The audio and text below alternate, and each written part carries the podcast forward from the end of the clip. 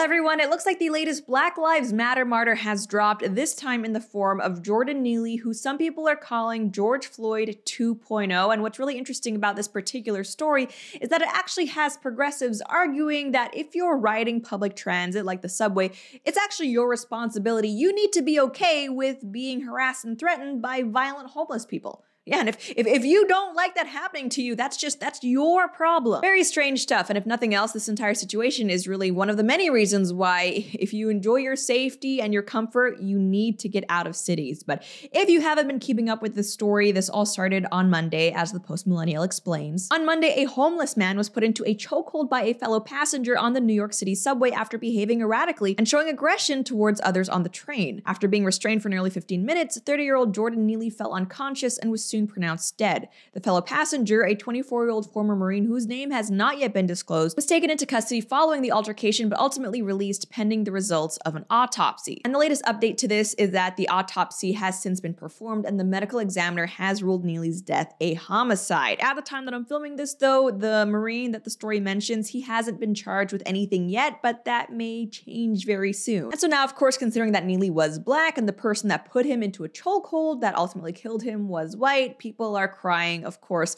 systemic racism and even comparing this death to a lynching, literally. As well known race hustler Tariq Nasheed posted on his Twitter account, an innocent black man with a history of mental illness named Jordan Neely was brutally choked and murdered by a suspected white supremacist who the police refused to charge and the white media is protecting. This culture of anti black racism, where suspected white supremacists are allowed to live out their Bernhard Goetz, Charles Bronson death wish fantasies of murdering black people with impunity, will not be tolerated. And never one to let a good tragedy go to waste, AOC chimed in saying Jordan Neely was murdered, but because Jordan was houseless and crying for food in a time when the city is raising rents and stripping services to militarize itself while many in power demonize the poor, the murderer gets protected with passive headlines and no charges. It's disgusting. And in that same vein, Ayanna Pressley also wrote he was 30 years old. Black men deserve to grow old, not be lynched on a subway because they were having a mental health crisis.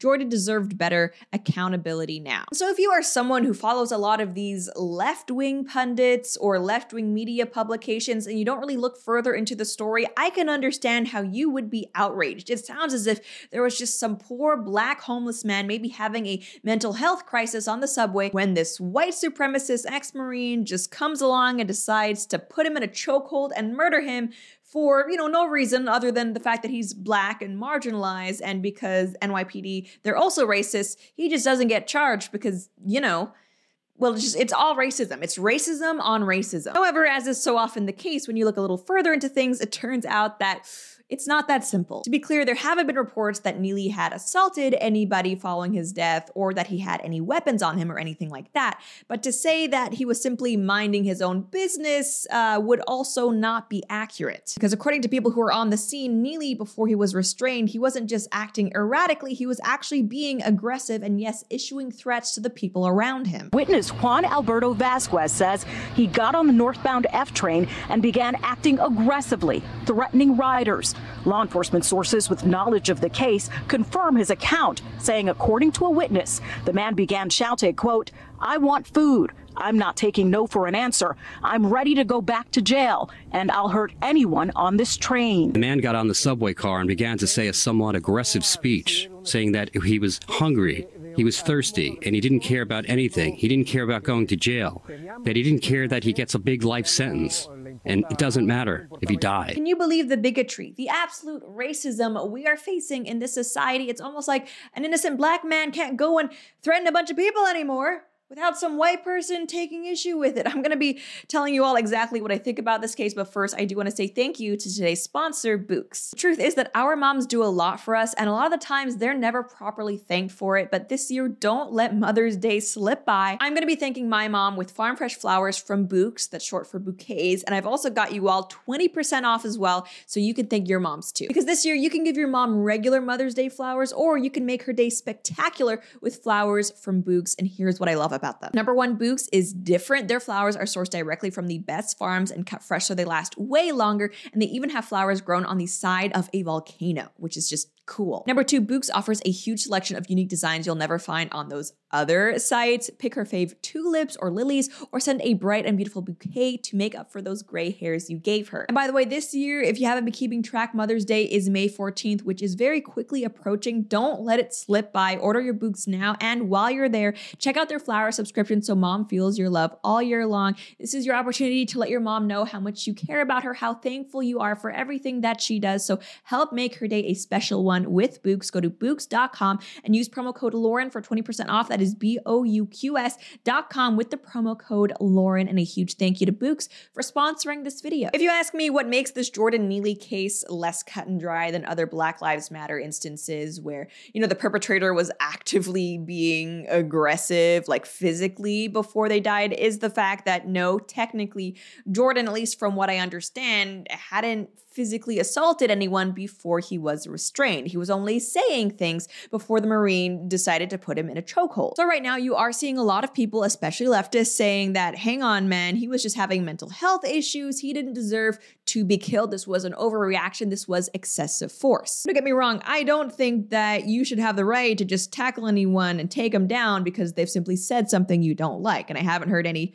conservatives or people siding with the Marine say otherwise. However, I think those who are condemning the Marine in this situation are very actively downplaying how threatening Neely's behavior was. And look, if you are someone who has ever ridden on the New York City subway, you know that there are a lot of scary homeless people on that subway. And, you know, just being homeless doesn't mean that you should be attacked. But yeah, if you're actively threatening people, that is a different story. And there are far too many instances, especially in New York, where homeless people have been violent. Not only just homeless people broadly, but Neely specifically. We see a lot of people won't bring this up, but yeah, Jordan Neely wasn't exactly an angel. As ABC News reports, in recent years, he'd been arrested more than 40 times on the subway for crimes like public lewdness and assaulting a senior citizen. And as Newsweek further detailed, Neely's arrests included four for assault, and at the time of his death, he actually had an active warrant for assault in connection with a 2021 incident. And I bring this up not to say that if you've ever been arrested or had run ins with the law, that your life should be forfeit going forward. Of course not, but it's like,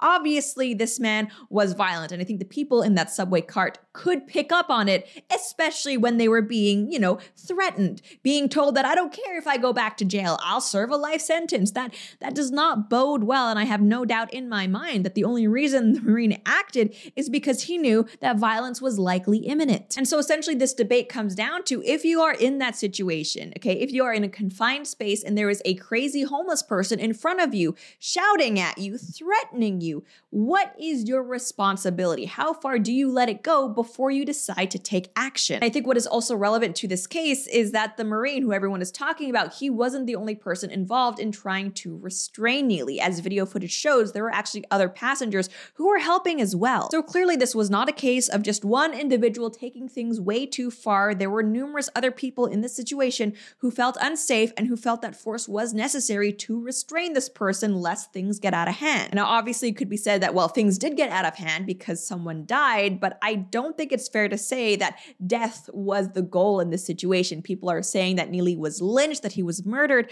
I, I think it's pretty clear from the situation that this was an accidental death. Now, whether that means that charges of maybe manslaughter are merited here against the Marine, I would say no, but we'll see what the uh, the New York City District Attorney says. You know what? We can have a debate over whether use of force and this level of force was merited in this situation, but what is completely ridiculous and what I will not entertain is the idea that Neely was attacked simply for being black, that this was an actual lynching and just racism. If you actually want to blame someone, don't blame the poor people in the subway cart who were just, I mean, frankly, probably terrified that they were going to be murdered. Blame the people who are running New York City. Blame the people who have let their subways become essentially insane asylums where crime happens regularly. Blame the people who allow Jordan Neely to be on the street even though he was arrested 44 times. In a just world, New York City subway would look a lot different, and Jordan Neely would never have died because he wouldn't be out on the street in the first place. And also, I just want to put this out there uh, even though the post millennial did say that Neely was restrained or choked for a full 15 minutes, I do see people,